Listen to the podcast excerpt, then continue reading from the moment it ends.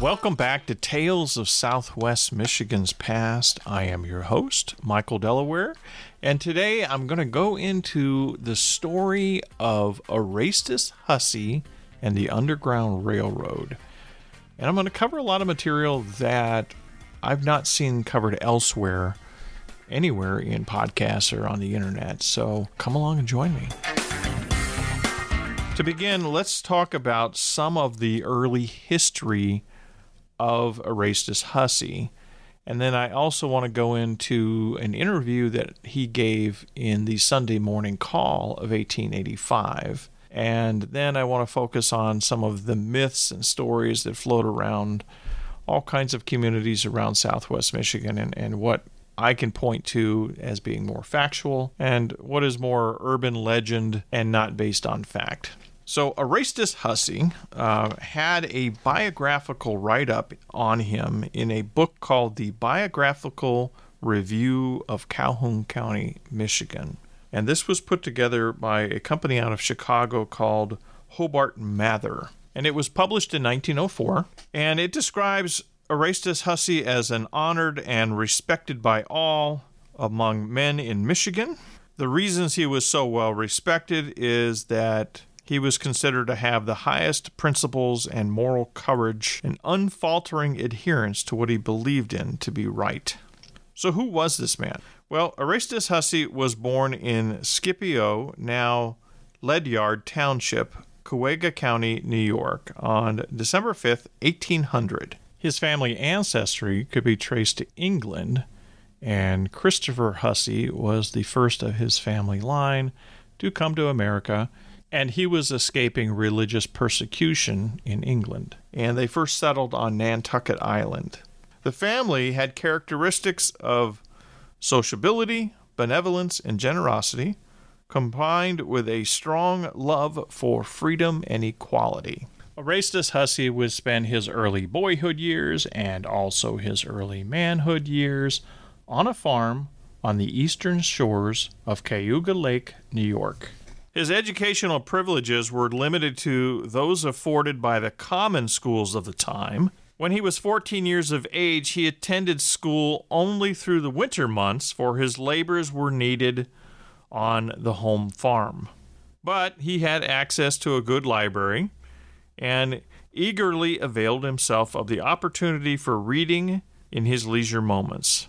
As he approached manhood, he prepared for teaching and later followed that profession through the winter seasons, while in the summer months he continued to work on the farm. He had ambitions at one point to become a lawyer, but circumstances in his life never permitted him to achieve that goal. When he became an adult, he visited Erie County, New York, with the intention of establishing a farm of his own, but decided that he didn't like the land and the area surrounding it, so he journeyed on through Ohio and Indiana and into Michigan, where he ultimately decided to locate himself in Michigan. He had no capital, but he had been able to save up the sum of $250 through industry and hard work.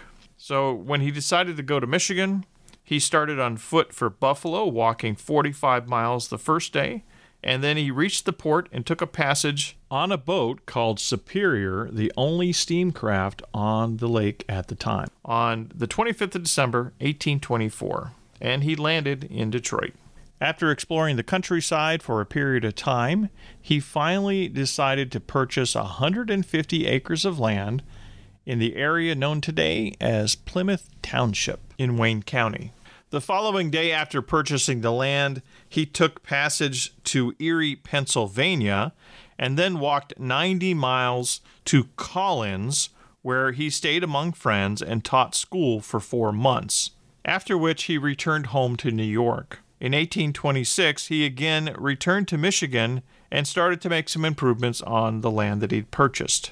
On the 21st of February, 1827, Mr. Hussey was married to Sarah Eddie Bowen, a daughter of Benjamin and Lucretia Bowen of Cayuga County, New York. She was born in Worcester, Massachusetts, and was the 8th generation of Welsh ancestors. The young couple started for their home into the western wilderness, and they arrived there on the 27th of July, and at first occupied a dilapidated cabin which had only one window. At that point, Mr. Hussey's capital then consisted of about $47 and his land. Soon, both he and his wife became ill, but their lives were saved by a local doctor named Dr. Webb, a pioneer physician who was well known in the area and also a close friend. They then built a better log cabin on the farm and moved into it on the 1st of January, 1828. And on the 27th of January that year, their only child, whom they named Susan, was born. In that spring, Mr. Hussey entered into his own public career for the first time, and he was elected as the road commissioner for Michigan, in which capacity he served for 9 years. In the meantime, he continued to work on his farm, and he built a beautiful home. Frequently, he supplemented his capital by money earned in teaching through the winter months. In 1836, again, he had failing health and sold his farm for $2,000, and he invested in some other land, but abandoned that eventually because of poor health. They then traveled to Ohio, Pennsylvania, and New York, to the New England states in their carriage, and stayed there through the succeeding winter, where he again engaged in teaching on the East Coast. It was in the spring of that year that he returned to Michigan, which had, in the meantime, been admitted to the Union as a state. He became very interested in aiding the shaping policy of the new state and entered public life again with a conscientious and patriotic zeal. He eventually located in Battle Creek, Michigan in September 1838, and he joined a man by the name of Platt Gilbert in the manufacturing of boots and shoes, in which he had some previous experience, and then he also conducted a grocery store. And after a year, Mr. Hussey sold out from both of those ventures. In 1839, he became the proprietor of a dry goods store, which he conducted for several years, and in 1843 admitted into a partnership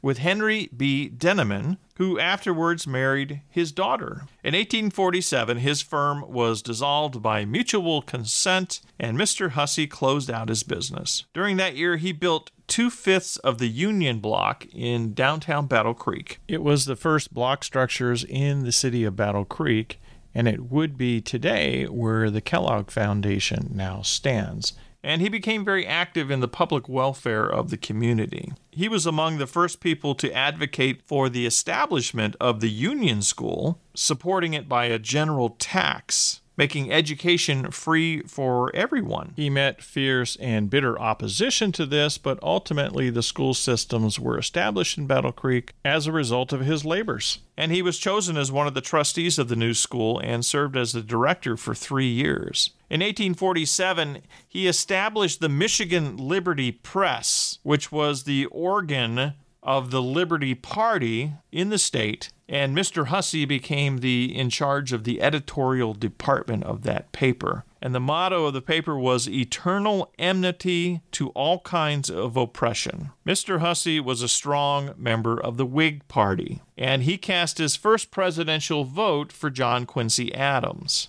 He was a very large opponent at that point to slavery, and his advocacy for universal liberty brought him prominently in front of the people. Basically, he made it very clearly known that he supported universal liberty for everyone, including African Americans. He held the office of town clerk for 3 terms in Battle Creek, which was unusual at the time because it had previously been a Democrat Party stronghold, but he was able to persevere as a member of the Whig Party. In 1840, Mr. Hussey was a staunch supporter of William Henry Harrison. Essentially, he believed the Whig Party could take the measures to curtail the power of slavery. But when William Henry Harrison died, shortly after taking office, and President Tyler succeeded him, he was dispelled of that idea with the Whig Party and quickly began to disassociate himself with that and joined the Liberty Party. About that time, the postmaster of Battle Creek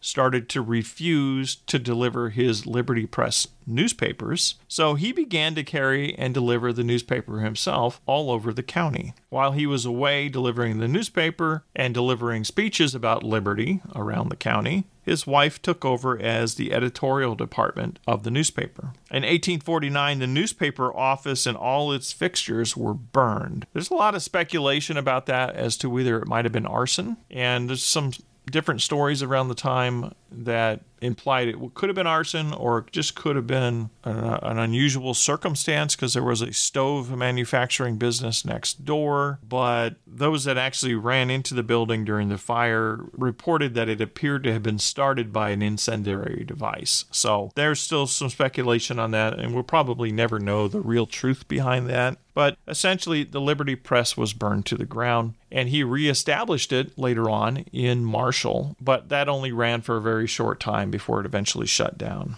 So during the years of the Civil War and before then, he was connected with the Underground Railroad, which I'll get into in a minute because he'll explain in an interview that he gave when he began working for the Underground Railroad. But some of the other facts about Erastus Hussey: in 1849, he was elected to the House of Representatives in the state, and he was one of the 5 members of the Free Soil Party in the state of Michigan. And in 1852, he was nominated for lieutenant governor, and although he was defeated for that office, he was reelected that same year as the county clerk for the Coalition Party. And in February 1854, he presided over the state convention of the Free Soil Party at Jackson and was appointed a member of the committee to call a meeting at Kalamazoo to consider the propriety of holding a convention of men opposing slavery. At Jackson, it was decided to hold a meeting in Marshall. And in July 1854, Mr. Hussey was made a member of the committee to draft and present a platform. And it was adopted without a dissenting vote and became the platform of the new Republican Party.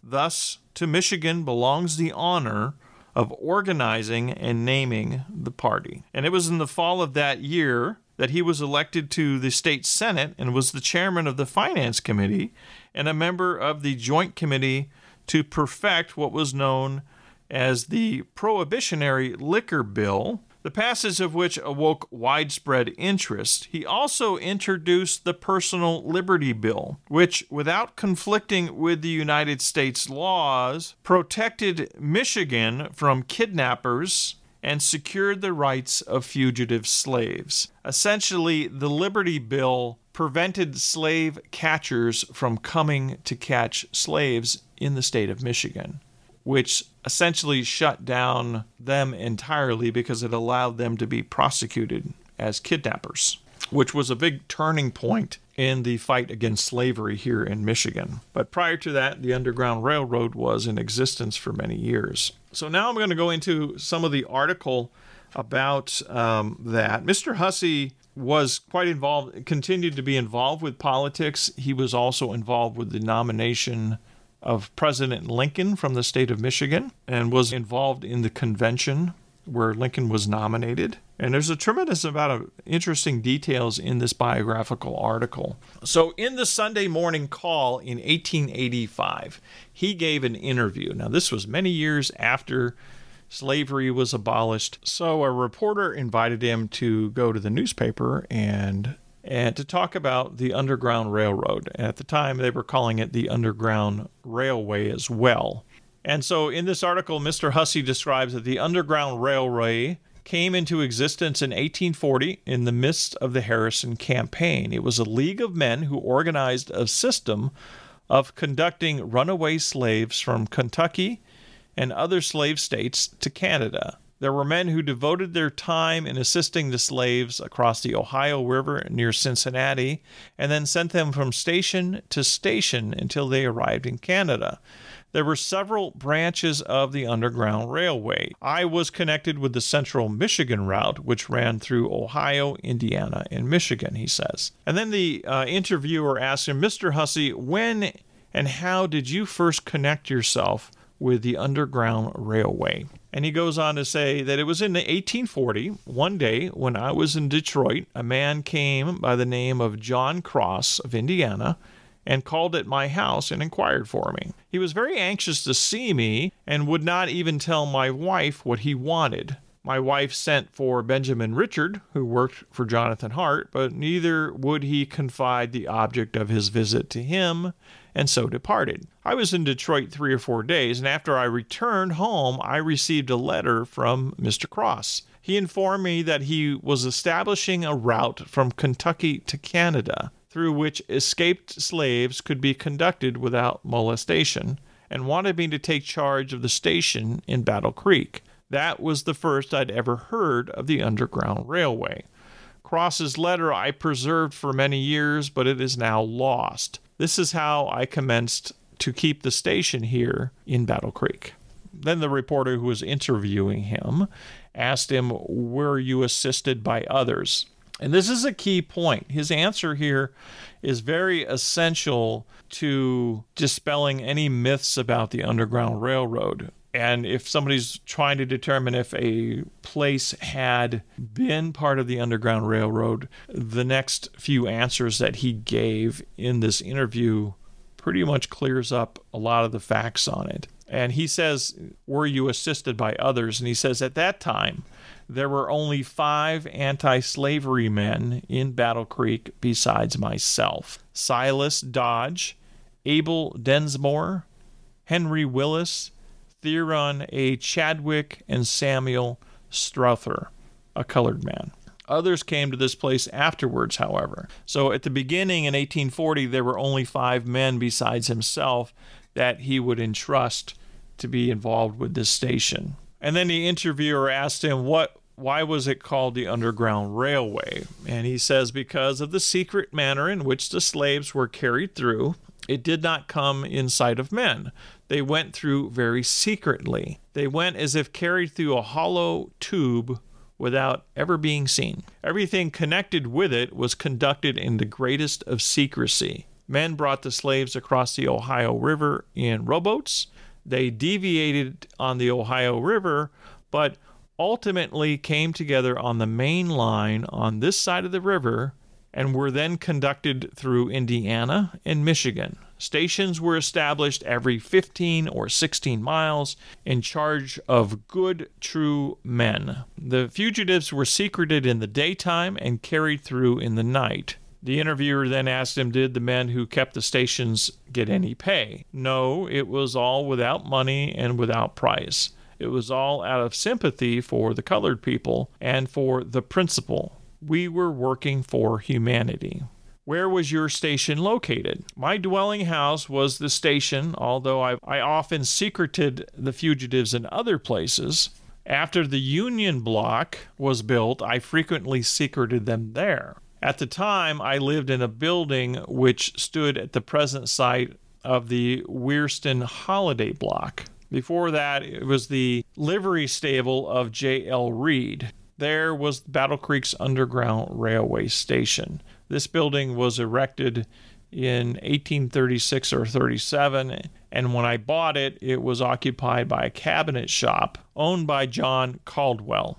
I repaired the building and occupied the front of it as a store and used the upstairs and rear end for my dwelling. You afterwards moved into the house which was on the present site of the Adventist College, did you not? Yes, that was in 1855. We did not assist any fugitives then, as they went over a shorter route through Ohio by way of Sandusky and thence to Malden. And then the interviewer asked him, I've heard it stated, Mr. Hussey, that the cellar under the house which stood on the site of the Adventist College was built on purpose as a secreting place for escaped slaves. And he answers, so it was reported when the house was removed, but that was not strictly true. There were very few coming at that time. But I will guarantee, however, that if any slaves were secreted there, they were never captured. Where were the stations through Michigan located? Well, let's see. I can't tell you about the stations in Indiana.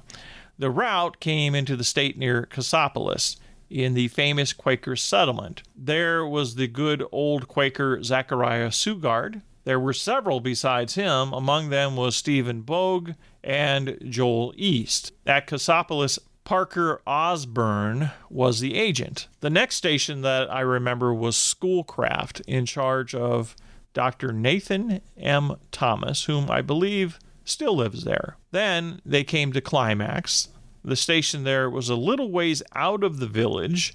The man there was Gardner. I think his first name was William. Battle Creek came next. Then it went on to Marshall, where Jabez S. Fitch was the agent at Marshall. He was a gentleman with plenty of means and who stood high in the community. He was the first nominee on the Liberty ticket for governor. Of course, he was not elected, but we always thereafter called him Governor Fitch. Then came Albion and Edwin M. Johnson. At Parma, I forgot the name of the agent, but I think it was Townsend E. Gidley. He was not strictly identified with the Liberty Party, but always rendered assistance in furthering the escape of fugitive slaves.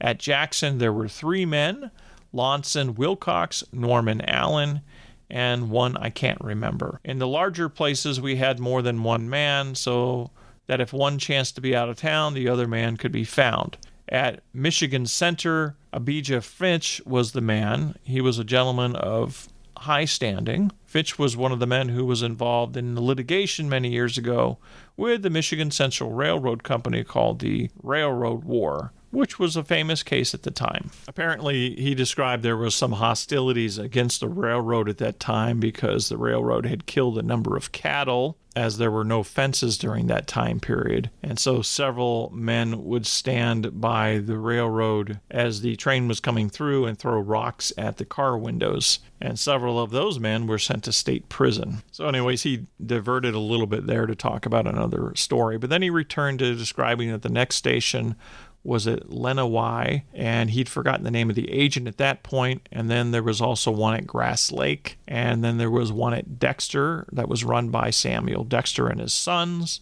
and there was one at Scipio, which was run by a prominent man by the name of Theodore Foster, and then it was one at Ann Arbor run by Guy Beckley, who was the editor of the Signal for Liberty newspaper. And then he couldn't remember who the other agents were in Ypsilanti or Plymouth. And then they continued on from there on into Detroit. They would cross the river in Detroit into Canada from that point. So the interviewer asked him, "Did you have a system of passwords?" And he said, "Yes, we had words we used. The most common passwords was, 'Can you give me shelter and protection to one or more persons?'" This was addressed by the agent or the person looking for a place of safety. So it sounds like the password system was in place, but it was simple but effective for what they needed it for. Then the interviewer asked him, "Did you drive the fugitives through to Marshall yourself?" And he says, "Sometimes I did, but often I got some person to go for me. Isaac Mott, when a boy, was working for me. He used to frequently take them through Marshall. Sometimes others went. I used my own horse and wagon." Then he asked him, "Have you any idea how many fugitives you assisted through?" And he says, "I fed and gave protection to over 1,000 fugitives and assisted them on to Canada." "How long after the station was established before your first fugitives began to arrive?" He says, "In 4 weeks after John Cross was here, 2 men came." He then interjected, "By the way, I never met Cross until 8 years afterwards at the Great Free Soil Convention in Buffalo." The 2 men referred to above were William Coleman and Stephen Wood. These men came under fictitious names and always retained those names. The fugitives were very frequently told to do that. Stephen Wood was shot and wounded in his attempt to escape. Dr. Thayer took 13 large shots out of his shoulder. And he asked, "How did the slaves generally act when they arrived this far on their way from escape?" He said, "Some were frightened, others were full of courage." Then he was asked how many usually came at a time, and he said, "From 1 to 4. At one time, there was 45 fugitives in one night. It was after the attempt to capture the slaves at the Quaker settlement in Cass County." So that is connected to the incident that I interviewed the Underground Railroad Society of Cass County on, and that interview with them is available on my podcast. And that was a big, significant event, probably the largest attempt at capturing slaves in the history of the Underground Railroad in Michigan, and it happened in Cass County. And the long and short of it is the people in the Cass County area basically surrounded the slave catchers, separated them, convinced them they had to go see the magistrate over the matter. And while they went there, they got them arrested for a few days to hold them in jail, while they rallied up all the slaves that were being sought after and attempted to be caught and moved them down the Underground Railroad. There had been a big settlement of fugitive slaves that had in a big community there in Cass County, and they were making up homesteads and building this small village and getting along great with the people there, but they were all in danger, so they rounded up all 40 to 45 of them at one time and said, look, why these guys are in jail, we're going to get you out of here and get you on your way to Canada. So that's what they did. And I think they specifically went after the list that the fugitive slave captures were after. And so that was a big crowd of people that were moved through the Underground Railroad that night. And so back to what Erastus Hussey was saying in the interview, he said, one night a man by the name of Richard Dillingman came to my house and informed me that there would be 45 fugitives and 9 guards arriving in 2 hours. And they said, what do you do? I don't know. So his wife was sick in bed at the night, so it was really kind of a difficult time. But the first man he met was a man by the name of Abel Dennison, and he then went to S.M. Dodge and Samuel Strother. And there was a man in town by the name of Lester Buckley who owned a small unoccupied dwelling house on the rear of a lot that was owned by a store. And so he went to see them and told them about his predicament, that he had this huge crowd of people coming through. And these were people that he could trust, or at least had sympathies for what they were doing. So then they went around to gather up 60 pounds of flour and potatoes and rounded that up. And so they had to find places for these people to stay. And so they put them in that vacant house that they had. And it sounds like they also put them in a stable that night. And they brought them food and fed them. So they stayed there during the daytime hours. So he described when they actually arrived that night, there were 9 white men with them. And they all acted as guards. And ahead of them rode a man by the name of Zachariah Sugard, and he had a broad white-rimmed Quaker hat on, and he was mounted upon a really nice-looking horse. They said he always had good horses, and he met him in front of his house, and he shook hands with him, and he told him of the arrangements that he had managed to make for the fugitives. And the man took off his hat and with a military air and voice said, "Right, about face!" And they all faced and marched down to the house and took possession of the house. The 9 white men stopped at the hotel, and the people cared for their horses. And the fugitives had a jolly good time that night. They cooked their own supper of bread, potatoes, and pork, as they were very hungry, and they relished the food tremendously. The next morning, half of them went to Canada, and the others followed after that. So it looks like they broke them into smaller groups so as to not be noticed. And this was kind of the holding place for the immediate stopping place on the escape from Cass County. Then the interviewer asked him, did any slaves ever settle here in Battle Creek? And he said, all of them went on to Canada except 4 of them, William Casey, Perry Stanford, Thomas Henderson, and Joseph Skipworth. Then he asked him, did you ever get into any trouble? And he said, no, I expected every day to be arrested, but I escaped all legal proceedings.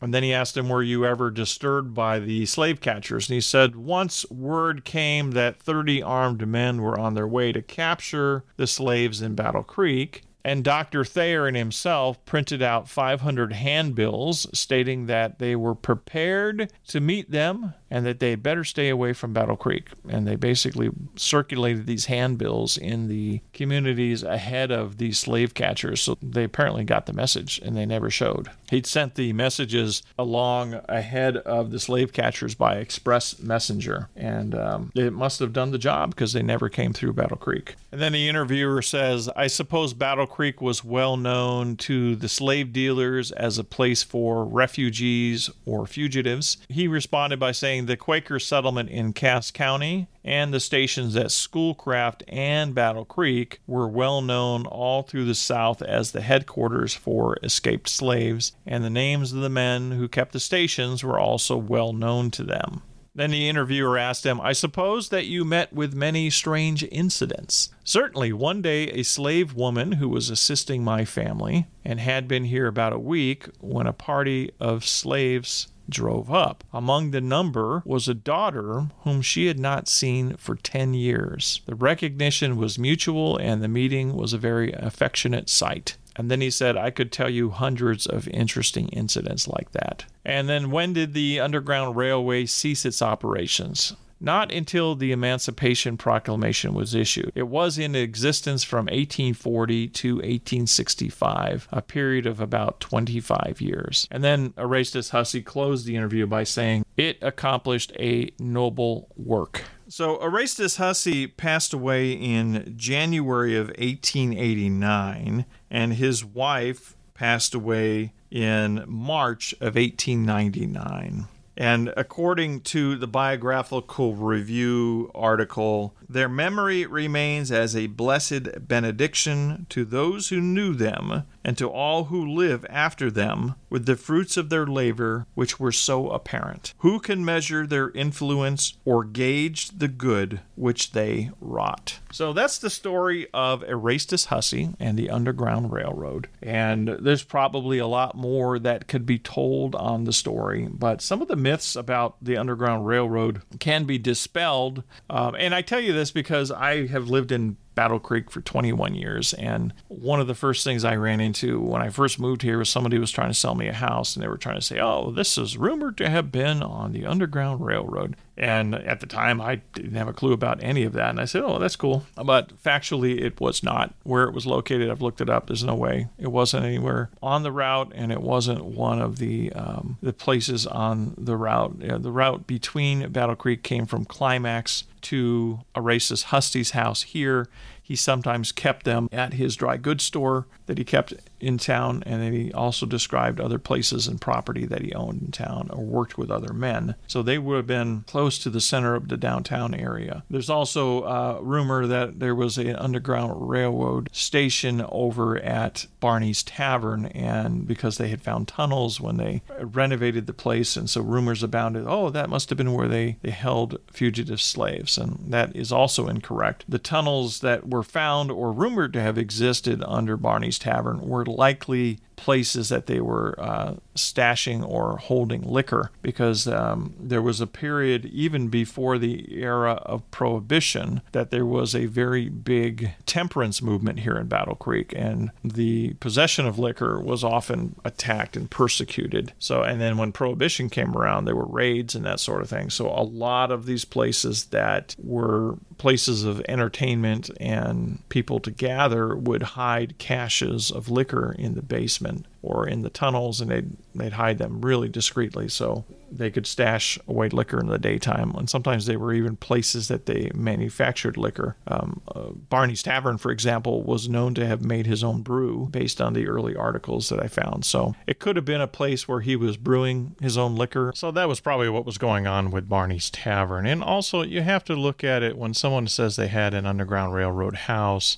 You have to look at the age the home was built. It had to have been built before 1855, and more likely a decade before that, because as per Erastus Hussey's interview, there wasn't any Underground Railroad activity happening by 1855. It was going through another route through Ohio and Sandusky, Ohio area.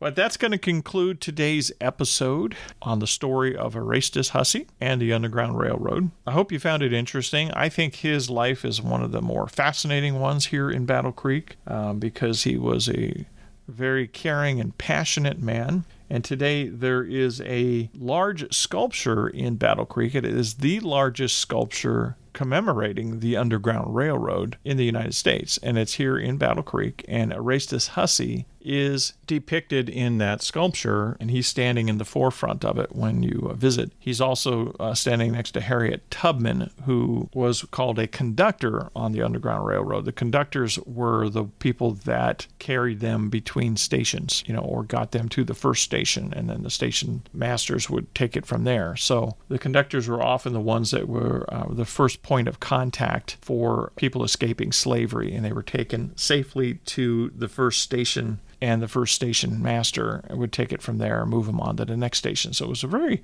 interesting system that went through, the covering a lot of geography across Indiana, Ohio, and Michigan. So that statue in Battle Creek is well worth your time visiting. It is quite breathtaking.